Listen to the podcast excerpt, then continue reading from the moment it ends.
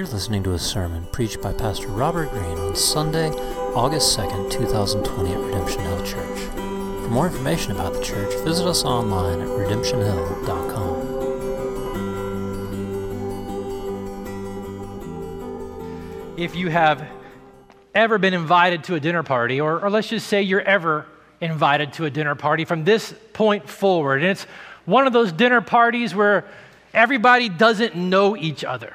You've been to one of those? You get invited to one of those dinner parties where you know someone but not everyone. From now forward, if you're ever invited to one of those dinner parties, let me give you a tip. If, if you want to make the evening uncomfortable for everybody, maybe you're bored, I don't know and you want to make it uncomfortable for everybody, here's what you do you talk about religion, money, or politics. One of those three. If you want to make it uncomfortable, do that. If you don't want to make it uncomfortable, then the opposite is true. Don't talk about religion, money, or politics. Take, take the Aaron Burr approach for all those Hamilton fans. Talk less and smile more. Don't let them know what you're against or, or what you're for. That'll make the night a lot easier for you. But as we saw last week, and we'll continue to look at this week in Luke chapter 14, that was not Jesus' strategy on a particular evening when he was invited to a dinner party being thrown by one of the religious leaders inviting other religious leaders and well to do people at his house for a, a great party, a, a great dinner party, where the expected entertainment was going to be the entrapment and the discrediting of this man, Jesus of Nazareth, who has been traveling around the region preaching in the name of God Himself. But for Jesus, this was just another occasion ripe with opportunity to expose for those who would have ears to hear the nature of his kingdom and an opportunity to begin to expose again the reality of the battle for each and every single one of our hearts, for those who would have ears to hear him. And he's going to continue to do it through parables.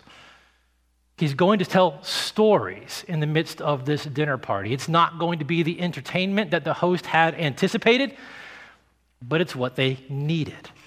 And as we saw last week, if you're just joining us for the first time this week, you need to understand that not all parables that Jesus will say are sweet stories. We tend to think about parables and we tend to think about them more like nice, sweet fables, kind of like Aesop's fables. And that's not the nature of Jesus' parables. And the reality of it is, a lot of Jesus' parables make people uncomfortable. They make them angry. So much so that there were many who sought to kill him after he would tell these stories. And what we see from the start of this evening, the very beginning of the chapter, Jesus' parables would leave the crowd around him uncomfortable and speechless. In fact, in verses 4 and 6, you can go back and look at them for yourself this week. twice, Luke reminds us that as Jesus begins to speak and begins to confront their efforts at discrediting him, those who were there had nothing to say. He would ask them a question and they were left speechless. And so I imagine as we continue through the evening, I, that speechlessness was probably the tone of the night. I imagine there were many times throughout the evening with Jesus on this particular occasion that people were left without something to say because the tension of the evening just kept rising. We saw last week in verses 7 through 11 as Jesus would observe the people around them taking extra effort, taking great pains to exalt themselves to the places of honor, and Jesus would just tell a story, an uncomfortable story exposing their pride and calling them to a life of humility and alluding to this is the kind of humility we saw last week that is necessary to receive the word of his kingdom. And I bet as Jesus just told that story while they were jockeying for positions around the table that it got quiet. And there wasn't much that they could say to him. Speechless once again. But at some point, the party would continue. People would get their seats. People would find their positions, and the evening would go on. In verses 12 through 14, we looked last week that it probably got quiet again as Jesus addressed the host of the party and through a parable began to challenge the, the underlying motive behind the parties themselves, behind the spending such elaborate resources only to be repaid in kind by those that you would invite to the party. And Jesus again begins to expose the heart, the relationship there between the heart and our resources. And I bet as he told that story and it came to a conclusion, everyone around him in the dinner party was speechless again. I imagine it got quiet. But you know, if you've been to parties like this, there's, there's always that person. There's always someone on the guest list who is uncomfortable with this kind of silence. So, as Jesus finishes that second story and he, he gives his underlying foundation, his underlying motivation for, for spending not to get in return, but to spend that others might be blessed, he, he grounds the motive in, in a joy and a forward hope in the gospel resurrection. We saw last week that fear that often grips us, afraid we're going to be missing out on something here in this earth because our hearts are so settled in the here and now, and our hearts have not been renewed to find a longing and a hope for what is to come. And Jesus grounds them in the promised resurrection. And everybody gets quiet. There's someone around the table who begins to break the silence with a, a toast of, of sorts. Verse 15 is where we pick it up. It says, When one of those who reclined at table with Jesus heard these things, Jesus saying, You're not going to miss out on anything because of the resurrection. When he heard these things, he, he said, Blessed is everyone who will eat bread in the kingdom of God. To the revolution. It's, it's a bit of a toast. He was taking the moment. He, he heard what Jesus said. Everybody is left silent. Jesus has talked about the promised resurrection, and he offers a, a platitude of sorts that was common in that day as God's people looked forward to the promised kingdom of God that God had said would come, that his Messiah would inaugurate. Now, we'll see it again and be reminded again that his anticipation and expectation of that was a little bit off. But this toast carried with it and an air of certainty and an, an air of presumption that Jesus just wouldn't let go of. It carried with it the, the tone of, especially those of us here, right? Blessed are we who will eat bread in the kingdom of God. Remember, they were looking for a Messiah that was going to come and enact a a geopolitical revolution of sorts that would overthrow the Roman occupation, that God would establish his geopolitical throne in Jerusalem. His people would reign. The blessing of God through this promised Messiah would come here and now, right there in that way. And here is this man making this toast to all that would hear. And blessed are we who are going to eat bread in that kingdom. And while what he said was true, Jesus doesn't give him what he expects. Jesus doesn't respond with a hearty amen. Yes, and verily, let it be. That's not what Jesus says. Jesus responds with a parable. And for those who were present, it would make them uncomfortable. But for those who would have ears to hear, it would be unimaginably spectacular news. Now, let me just ask you a question while you're sitting here. Since we're here and it's a small number and we're here, do you like to know what I am going to show you when we go through the verses ahead of time? Or do you like to see them as we come to them all the way? I can tell you what you're going to see now, or you can just kind of watch it unfold. What do you think? I can't hear people on the sofa, so you have to tell me. You want to see it now? All right, we got to see it now. Here's what you're going to see. Jesus is going for those who have ears to hear him, give those who are listening a warning that they need to heed. There's going to be an invitation that needs to be received, and there's going to be a mission that needs to be pursued. Watch for him as we go through the story. Verse 16 Jesus said to this man, and to everyone who's listening, a man once gave a great banquet, and he invited many. And at the time for the banquet, he sent his servant to say to those who had been invited, Come, for everything is now ready. Now, there's a little cultural context there for what's happening that will help make the story make more sense for you. In those days, just like last week we talked about the formality that would happen around the table at parties like this, the actual preparation for the party was very formal and very intentional. For a banquet like this, and when Jesus says here a great banquet, behind that word great is a word that you and I would translate like mega. So there's a man who is throwing a mega banquet like bigger than you and I could imagine. He's got lots of juice for a party like this, lots of resource. This is bigger than you and I can get our heads around. So it's going to be a mega banquet. And for someone to throw a feast or a banquet like this, something would have to happen. They would send out an invitation that would go to everybody on the invite list. And that was the first of two invitations. That was the invitation they would send out to say, hey, this is going to happen. Set the date. This is coming, right?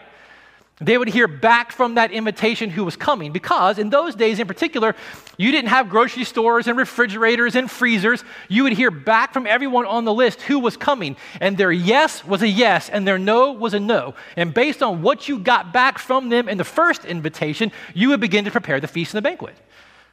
I mean, if it's five people, you don't kill two cows, you change the plans.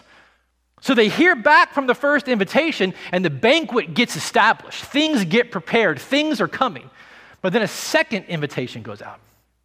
The second invitation goes out to everyone who had responded, and they say, Everything is ready. The party's happening now. The first one said, It's coming. The second one said, It's ready. And it's here. This is what's happening. The second invitation has gone out. Come for everything is now ready.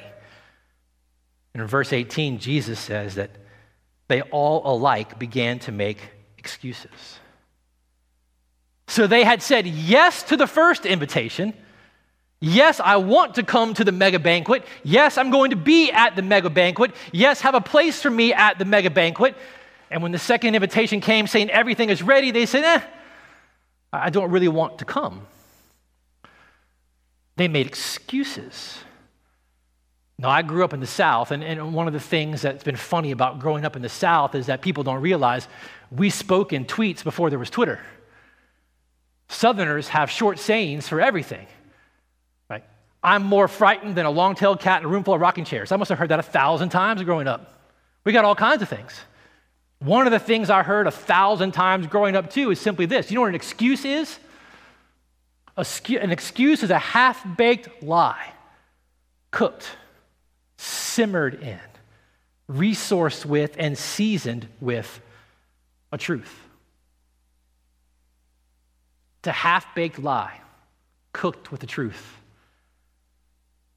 See, those listening to Jesus in the moment, those at the, at the party hearing the story, they would have heard what was happening and they would have immediately heard the absurdity of the excuses that people are going to give this servant or why they're not going to come to the party.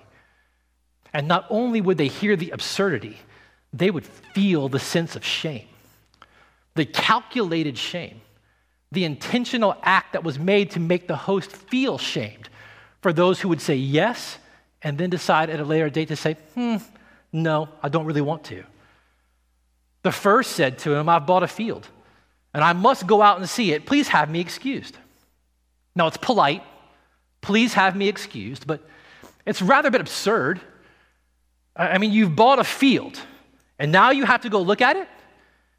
You had plenty of notice as to when this party was going to happen. You, you knew when you were going to get this field. Transactions like that, that would usually happen between families, took a long period of time. And let's just be honest is the dirt going to get up and go anywhere? No. It's weird now to say, well, who would buy a field like that sight unseen, not knowing what you're getting? But I know people buy houses now without ever looking at them because they go on the internet and think a picture tells the truth. So that's really a bad comparison because we do it. But it should feel just as absurd. And then the second person says, I've bought five yoke of oxen and I need to go examine them. Please have me excused. Again, it's, it's polite. Please, please have me excused. I'm not going to be able to make it, even though I said I was. Why? Because I bought 10 oxen. That's what, two, that's what it is. That's what five yoke are. It's 10, because it's two under a yoke. And I need to go look at them. 10 oxen, most scholars say, would have cost about two and a half times an annual salary. Now, who is going to go pay for and buy a, I don't even know what a, a modern equivalent would be. I, I know for those who, who grew up in the farm world that modern combines are six figures. I mean, who would, who would go and pay two and a half times your annual salary for a piece of equipment having not looked at it before? Not knowing if it even works. I need to go examine these oxen. I need to make sure they can actually pull the plow together and be yoked together. Well, who hasn't looked at that yet? It's kind of absurd. Seems silly. The third, absurd, maybe a little less, and at least tries to lean into the Old Testament. Another said in verse 20, I've married a wife, and therefore I cannot come. Now, now, this person was probably leaning into that Old Testament law that, that gave a husband a year off of military duty when he got married so that he and his wife could have children and begin their life together. But do you know how long a wedding ceremony and planning takes in this day? Longer than any of yours. So when you get this invitation to this feast, you already know if you're getting married whether or not there's going to be a conflict. And how does going to this great mega feast get in the way of your first year of trying to have children? It might actually help. So, everybody who would hear it would be like, ah, still a little bit absurd. A half baked lie at, at, best, cooked with a, a little bit of a reason. As one scholar was noting about these excuses, he said, possessions and affections, put them all together, and they encompass nearly everything that support all of our excuses. And in telling the story, you got to be clear Jesus isn't, isn't knocking either possessions, the land, the oxen, or affections, this, this new marriage. What the story is, is showing for those who are hearing here at this point is that these good things become absurd when we use them as excuses for turning down the mega banquet. The reality is, they're turning down the invite because they just don't want to go now. Whatever it is that has captured their heart, their mind, their attention, and their priority, to them is more important and more satisfying than going to this mega banquet. They just don't want to go something is more compelling to them. So, as Jesus continues the story, people are listening and they're feeling the absurdity of the excuses and, and what it must be to be that host who is, who's now being shamed in public for all these people that are turning down his invitation. And here comes the biggest surprise, verse 21. So the servant came and reported these things to his master. And the master of the house became angry and said to his servant, Go out quickly to the streets and the lanes of the city and bring in the poor and the crippled and the blind and the lame. That same quartet of people mentioned earlier in the chapter. Those who couldn't pay you back that you were to invite to your parties. Those who were most marginalized in your day. Those who would see your invitation to your mega banquet, your mega feast, as nothing but sheer grace because they never thought they'd be on the list in the first place. He says, Go out and get them. And in verse 22, the servant said, Sir, what you have commanded has been done, and still there is room. And the master said to the servant, Go out to the highways and the hedges and compel people to come in, that my house may be filled. So now the, the host is extending his invitation to his mega banquet beyond all the associated boundaries that would ever happen with this kind of party. Get on the highways, those main routes that head out of the city, out of the village. Go beyond the hedges, those boundaries that mark off the territories of where we live. Go out there to the areas where the most outcast, the most neglected, the most cast off were often left outside of the city. Head out as far as you go and compel them to come in. Compel them because they're not going to believe that this invitation is for them. It's too good to be true, especially those that no one even lets into the town. And then Jesus closes his story. And here's, here's the thing A careful reading of what Jesus says as he closes this story is going to cast light back onto the parable, back onto the story he just told, and expose for us what he was after. Right? What he says right here in verse 24 is kind of the interpretive key to the whole thing. Jesus says, For I tell you, none of those men who were invited shall taste my banquet. And once again, for the evening, I imagine that everybody who was there was speechless. It got quiet. Because they, of all people, right there, right then, in that day, understood exactly what Jesus was saying. What did he just do?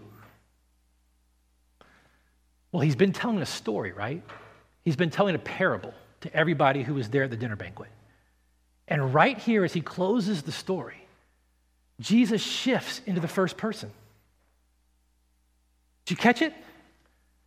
None of those men who were invited shall taste my banquet.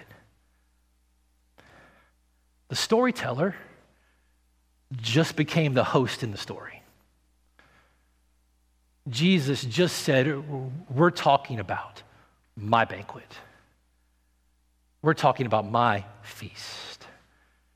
Remember that the guy who was uncomfortable with the silence earlier and jumped in when Jesus was talking about the resurrection, jumped in with that platitude about eating the messianic feast, about enjoying the messianic banquet when God established his kingdom, right? And then Jesus tells the story and he said, Careful about presuming yourself to be on the invite list. For none of these men who were invited will taste my banquet. Jesus is reframing the nature and the expectations of his kingdom. His kingdom, the eternal kingdom of God, will be the mega banquet to beat all banquets. We started talking about our perceptions of eternity, our perceptions of heaven, our perceptions of God's kingdom last week, but this that Jesus is talking about, if we're really honest, is not our natural perception of what eternity with God is going to be like. But the eternal kingdom of God that we have been invited to by Christ is going to be a mega banquet beyond all conceivable imaginations. It is going to be soul satisfaction after satisfaction after satisfaction. So much so that every craving and every longing that we have here on this earth is but a shadow of that which God is going to fulfill for all of eternity in the hearts of his people. The kingdom of God, heaven, it's not some ethereal ex- existence. We talked about it last week. It's not some sterile, uh, ethereal place, but it's a mega banquet. Satisfaction after satisfaction, hosted by our King. Do we have a right perception of what eternity with God is really going to be like? Jesus didn't disagree with the statement. There's going to be a feast when the kingdom of God is established. But the expectations that some of those had for who was going to be there and what it was going to be like were a little bit off. And so, as he again begins to expose and reframe gently one more time for those who would hear that the nature of his kingdom, he offers a warning. There's a warning for those who would listen to him to heed, and it makes them uncomfortable. Jesus is saying to everyone who is listening, the first invitation has gone out. To those who were surrounding him at that party, the religious leaders, the upright of society, the, the Israelites of his day, the first invitation has gone out. God has spoken long ago through his prophets. He has spoken of his kingdom. He's spoken of his Messiah. He's spoken of his promise. It's coming. The first invitation has gone out, and you were interested. You want in. You wanted what God was offering now. The second invitation has come.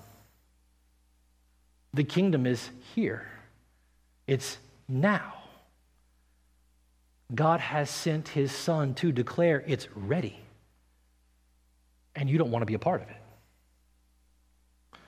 This is what was happening earlier in Luke's gospel. This is how Luke has framed his entire narrative. Back in Luke chapter 4, verses 17 through 21, let, let, me just read this to you. Jesus is back in Nazareth. You know the story. And he goes to the synagogue, and they hand him the scroll of Isaiah, and he begins to read The Spirit of the Lord is upon me because he's anointed me to proclaim good news to the poor. He sent me to proclaim liberty to the captives, recovering of sight to the blind to set at liberty those who are oppressed, to proclaim the year of the Lord's favor. And then he rolled the scroll up, gave it back to the attendant. He sat down, and the eyes of the synagogue were fixed on him. And Jesus began to say to them, Today, this scripture has been fulfilled in your hearing. The kingdom of God is here. The banquet is ready. But what he is saying through the story he is telling is that you don't really want it right now. There's something else that has captured your affections, your heart, your expectation of what God is going to do. Not only that, you presume that because you're familiar with the things of the kingdom that you're in, but you're not willing to become one of my disciples familiar with what I've said and what God has said, but not, not repentant faith in what I am doing. For those who have ears to hear, even today, Jesus is talking to those of us who are familiar with him, familiar with his person, familiar with his work, familiar with his word, familiar with his kingdom, familiar with his gospel, but are not his followers like those who were sitting around the table not willing to receive him as king. Maybe we're interested. Maybe that first invite comes, we hear, we want to be a part of it, but you know, not right now because other things have captured our attention. Other things have captured our affections. Those who were listening to Jesus failed to see how desperate they really were for God's salvation. They were convinced that because of their knowledge and their behavior, they were good enough to enter God's eternal party. That's why Jesus responded to the man's toast the way he did, because it was full of presumption. Those listening lacked the very humility that Jesus spoke about earlier in the party to admit just how desperate we are and how much we need God to save us. This is the this is the card carrying reality of religion apart from the gospel. We become familiar with Jesus. And the scary thing is that those of us who are often most familiar with Jesus are the ones that end up missing him entirely. We can find ourselves preferring a message from Jesus that directs us into a particular type of good life that we're supposed to live, that we can monitor, that we can assess, that we can check, and we can earn our way to a particular way, a, a certain level of excitement and passion and, and activism that is to mark us, a, a message that inspires us to just be a better version of ourselves. I mean, this is the sad nature of so much modern contemporary Christian writing. But it's not the gospel. It's not the word of the kingdom. It's not the message that all of our righteousness is as filthy rags, that sin has utterly corrupted our entire being. It's not the message that God sent his only son, one who knew no sin, to become sin on our behalf, to die a horrific death in our place, to suffer the wrath of God for our sin and his justice because we're so helpless in ourselves. The religious crowd, like, like those at the party Jesus is attending, they find that message hard to swallow. And in the end, they often reject it because inside they feel so worthy of God's feast. Jesus has been preaching everywhere that he goes that it's the poor in spirit who will receive the word of the kingdom. The problem is, it's the middle class in spirit who struggle. I'm not that bad. I've made some bad decisions in my day. I've made some pretty big mistakes, but I haven't botched it up as much as this person or that person or that group or, or whatever it is. See, it's the poor in spirit who see the invitation for what it is. When they hear it, they treat it with the utmost importance and they receive it with joy. For those around the table that night when Jesus tells the story, in his kindness and in his grace, he gives them a warning to heed, and he gives us a warning to heed if we'll listen to it. We're not to presume upon the kindness of God. Those who think themselves most worthy, Jesus just said, aren't even going to eat a crumb or a crouton at his kingdom feast. Don't mistake familiarity with Jesus, with what he has said, with a genuine, repentant faith in what he has done. Friends, are you a follower of Jesus, a disciple of Jesus, or are you just really familiar with him? There's a warning for those who will listen, but not just that. There's, there's an invitation to be received as well. See, everyone understands on this side of the cross, reading back into the stories, knowing what we know about how it's going to end and where things go, that when we read this parable, we understand that this story is a bit of a precursor, it's a bit of an anticipation to what's going to happen. The gospel, the good news of the kingdom, the word of the kingdom, the invitation to the eternal feast of God is going to go out from the Jews first, from God's people to the ends of the earth, to the Gentiles, to the nations. Jesus is just anticipating what he has already said is going to happen. John records it in John 1 when John said he came to his own and his own people did not receive him. But who, to all who did receive him, who believed in his name, he gave the right to become children of God. See, in the story of redemption, we are the spiritually poor who have nothing to offer Jesus in return for his grace. We're the spiritually blind who are unable on our own to see the truth about Jesus. We're the spiritually crippled who have been made powerless by our sin, and the spiritually lame who are unable to come to God on our own. Jesus is saying that his eternal banquet feast, the invitation is going to be extended to the uttermost. Now, in a very real way, in the day in which Jesus said this and those heard it, you've got to realize that Jewish authorities said no one in any of those four categories could enter the temple to worship. And even more so, there was a community in Jesus' day known as the Qumran community. And they took this teaching a step further. And they said those that were crippled or blind or lame or poor. It wasn't just that they couldn't enter the temple to worship, they actually said they weren't going to be at God's messianic feast when he establishes his kingdom. They excluded them from that. But these are the very people that Jesus says the invitation is going to go out to. These are the very ones that Jesus includes. This is what the gospel does. It creates an entirely different guest list than one you and I would create. Because if we're really honest, if we were going to say who's going to eat at the feast of the kingdom, who's going to be in the presence of God for all of eternity, the people that we would put on the list, if we had to write it, were the people that look like the ones at the dinner that night, wouldn't we? The ones that do all the right things, read all the right things, follow all the rules. But that's not the list that Jesus gave.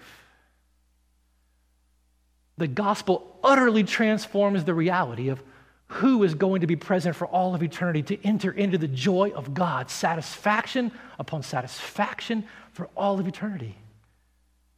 To all who will receive him, who believe in his name. he gives the right to become his children. All is ready, Jesus said. I love that phrase. The gospel is not a potluck message. This wasn't a banquet where you had to go and, and fix your family's best dish.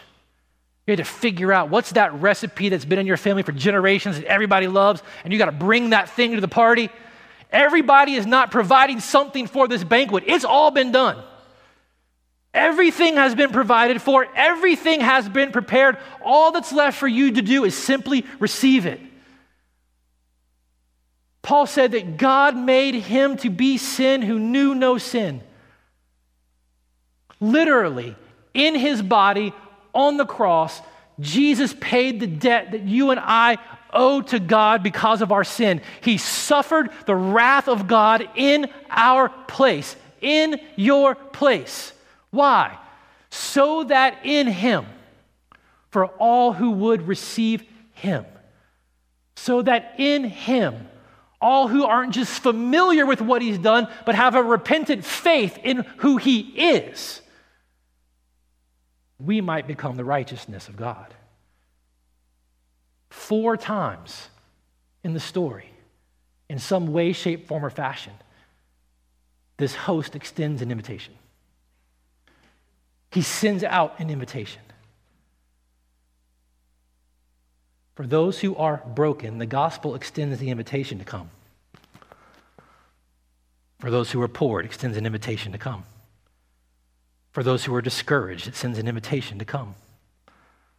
Behold, God's word says, everyone who thirsts, let him come to the waters and drink. Let him who is thirsty come. John said, As many as received him, he gave them the power. Whoever would humble themselves, repent of their sin, their self righteousness, take the low position and follow Jesus. The invitation is for you. I think one of the questions we have to ask ourselves as we go through it is how important is the invitation to us? I mean, how important is it? Let me give you a bit of a comparison that might be helpful. I tried to think of an event like the one that Jesus is talking about in the story, and I've never been to one that can compare. And thinking about what exists in our world that might be able to compare, the closest thing that I could come to that we would all be familiar with was the royal wedding that happened a couple of years ago. I mean, that is a mega event beyond all mega events. And I don't think anyone here in the room and probably watching right now online got an invitation. But you can go online and you can look at the invitation. And do you know how the invitation to that event starts? Have you ever looked at it? This is what it says The Lord Chamberlain is commanded by the Queen to invite, and there's your name, right? How many people that received this invitation, how many people do you think got it I mean, I don't even know how they sent that thing. I doubt it went in the mail, but they got it and they went, huh, I've got some dirt I need to go look at. I think it would be fun, but maybe another time. I, have I've got a car that I, I, I bought, and well, I need to go see if it actually runs. How many people do you think received that invitation to that banquet, to that moment, and came up with an excuse like that? Friends, the Lord Jesus Christ has been commanded on behalf of Almighty God to invite you to his banquet. It's an invitation for lost people to be found, for broken people to be put back together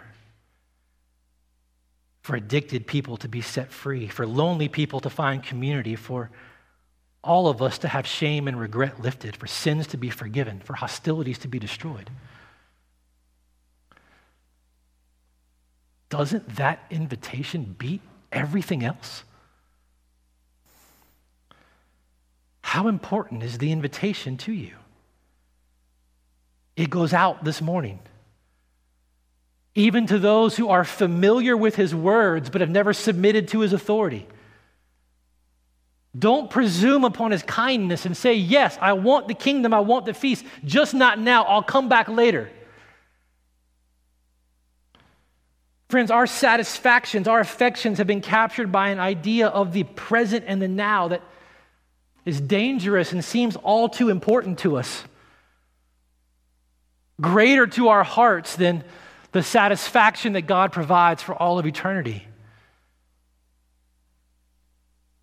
How important is the invitation to you? Are you longing for the reality of it? I think the sad thing about it is we talk more about hell than we do about eternity in the presence of God. We fear more not being with Him than we long for being with Him. Which gets me to the last piece, which is how we'll end. Jesus reinforces for those who would have ears to hear a, a mission for His people. The master said to his servant in verse 23 Go out to the highways and the hedges and compel people to come in, that my house may be filled. My house, Jesus said. On this side of eternity, the followers of Jesus play the role of the servant in the story. And we've been sent out by our King to compel men and women and children from the highways and beyond the hedges to hear and receive the invitation of the gospel. And we've been sent out that his house would be filled. We go to every neighborhood and every nation to make disciples of Jesus, teaching them to obey all that Jesus has commanded. And as we go, we go in the comfort and the security and the knowledge that he will always be with us. That's what he said. And if you go back and you read the story, read it this week, you'll hear it in the voice of the master in the story, the host of the party. There's an urgency when he speaks to his servant, there's an urgency to the task. We are to go and present a compelling gospel. And for that to happen, we need, as God's people, to have our thinking about eternity with Him to be renewed by His Word. We're to compel people by the grace of God that He, by the work of His Holy Spirit, upon hearing the word of His kingdom, would work in them a hunger for the feast that God is preparing, a desire to long to be with Him in eternity. And for that to be a reality, our own thinking about it needs to be renewed. Friends, are you willing to pray that we become compelling Christians? Compelling teachers, compelling families, compelling neighbors, compelling missionaries. So compelled by the very Spirit of God, empowered by the work of His Spirit in us, that people will come in and Jesus' house will be filled. Friends, we can go about this task that He set us upon with confidence because we know in His time and according to His good word, His house is going to be filled. All the Father gives me will come to me, and whoever comes to me, I will never cast out. Jesus means that part of the way that He is going to fill His house is you and I going out and proclaiming this compelling message. I was reminded just this week thinking about this as we begin to wrap up that it was persecution that sent the church in Jerusalem out beyond the hedges on the highways to the nations, just as Jesus had commanded. And here we are in the days of a pandemic. And I feel like the same thing is happening because one of the most instructive, one of the most powerful, one of the most opportune spaces for the compelling nature of the gospel to be proclaimed and heard is in your own home or around a table with a meal or a cup of coffee with someone that you're communicating and doing life with. In fact, Tim Chester, some of you are familiar with Chester, he wrote a book about the meals that Jesus eats in the Bible. And he said, How would you complete this sentence? The Son of Man came, and then he goes on to show there are three ways the New Testament completes it.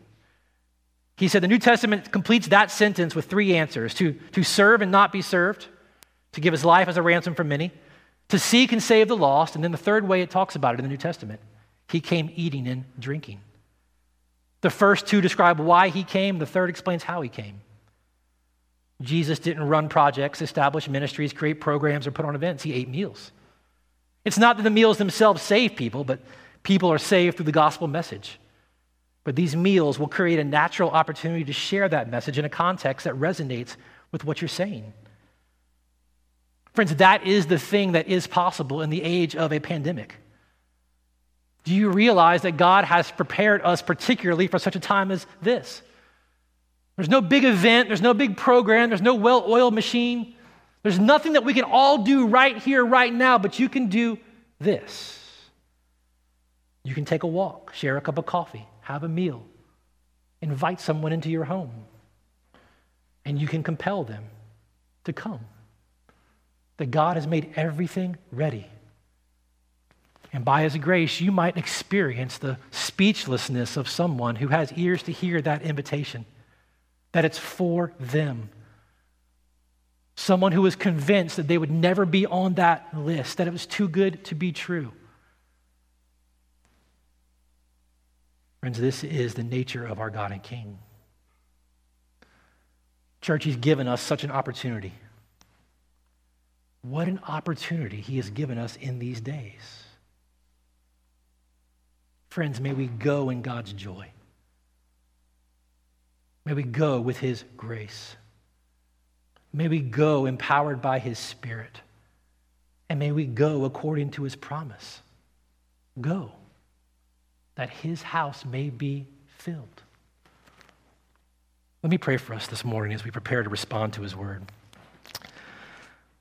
Father, we ask this morning that you would do the miraculous that only you can do, that you would make us, your church, compelling believers, compelling Christians. For that to happen, we need your Holy Spirit to renew our hearts and minds, that we would rethink and long for an eternity with you. That we would rethink eternity in such a way that we are eager to be with you. The reality of your kingdom banquet, it, that it would cast a shadow over everything in the here and now, that it would change our perspective on not only who we are, but the lives we live, the decisions we make, the choices we have, that our hearts would be so captivated and set in eternity with you,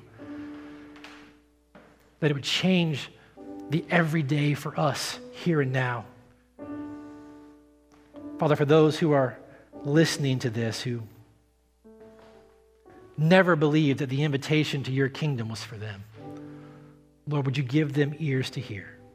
Give them ears to hear and the freedom to repent and enter your joy. We ask that you would do that in Jesus' name. Amen. You've been listening to a sermon preached at Redemption Hill Church in Richmond, Virginia. For more information about the church and to hear other sermons, visit us online at redemptionhill.com.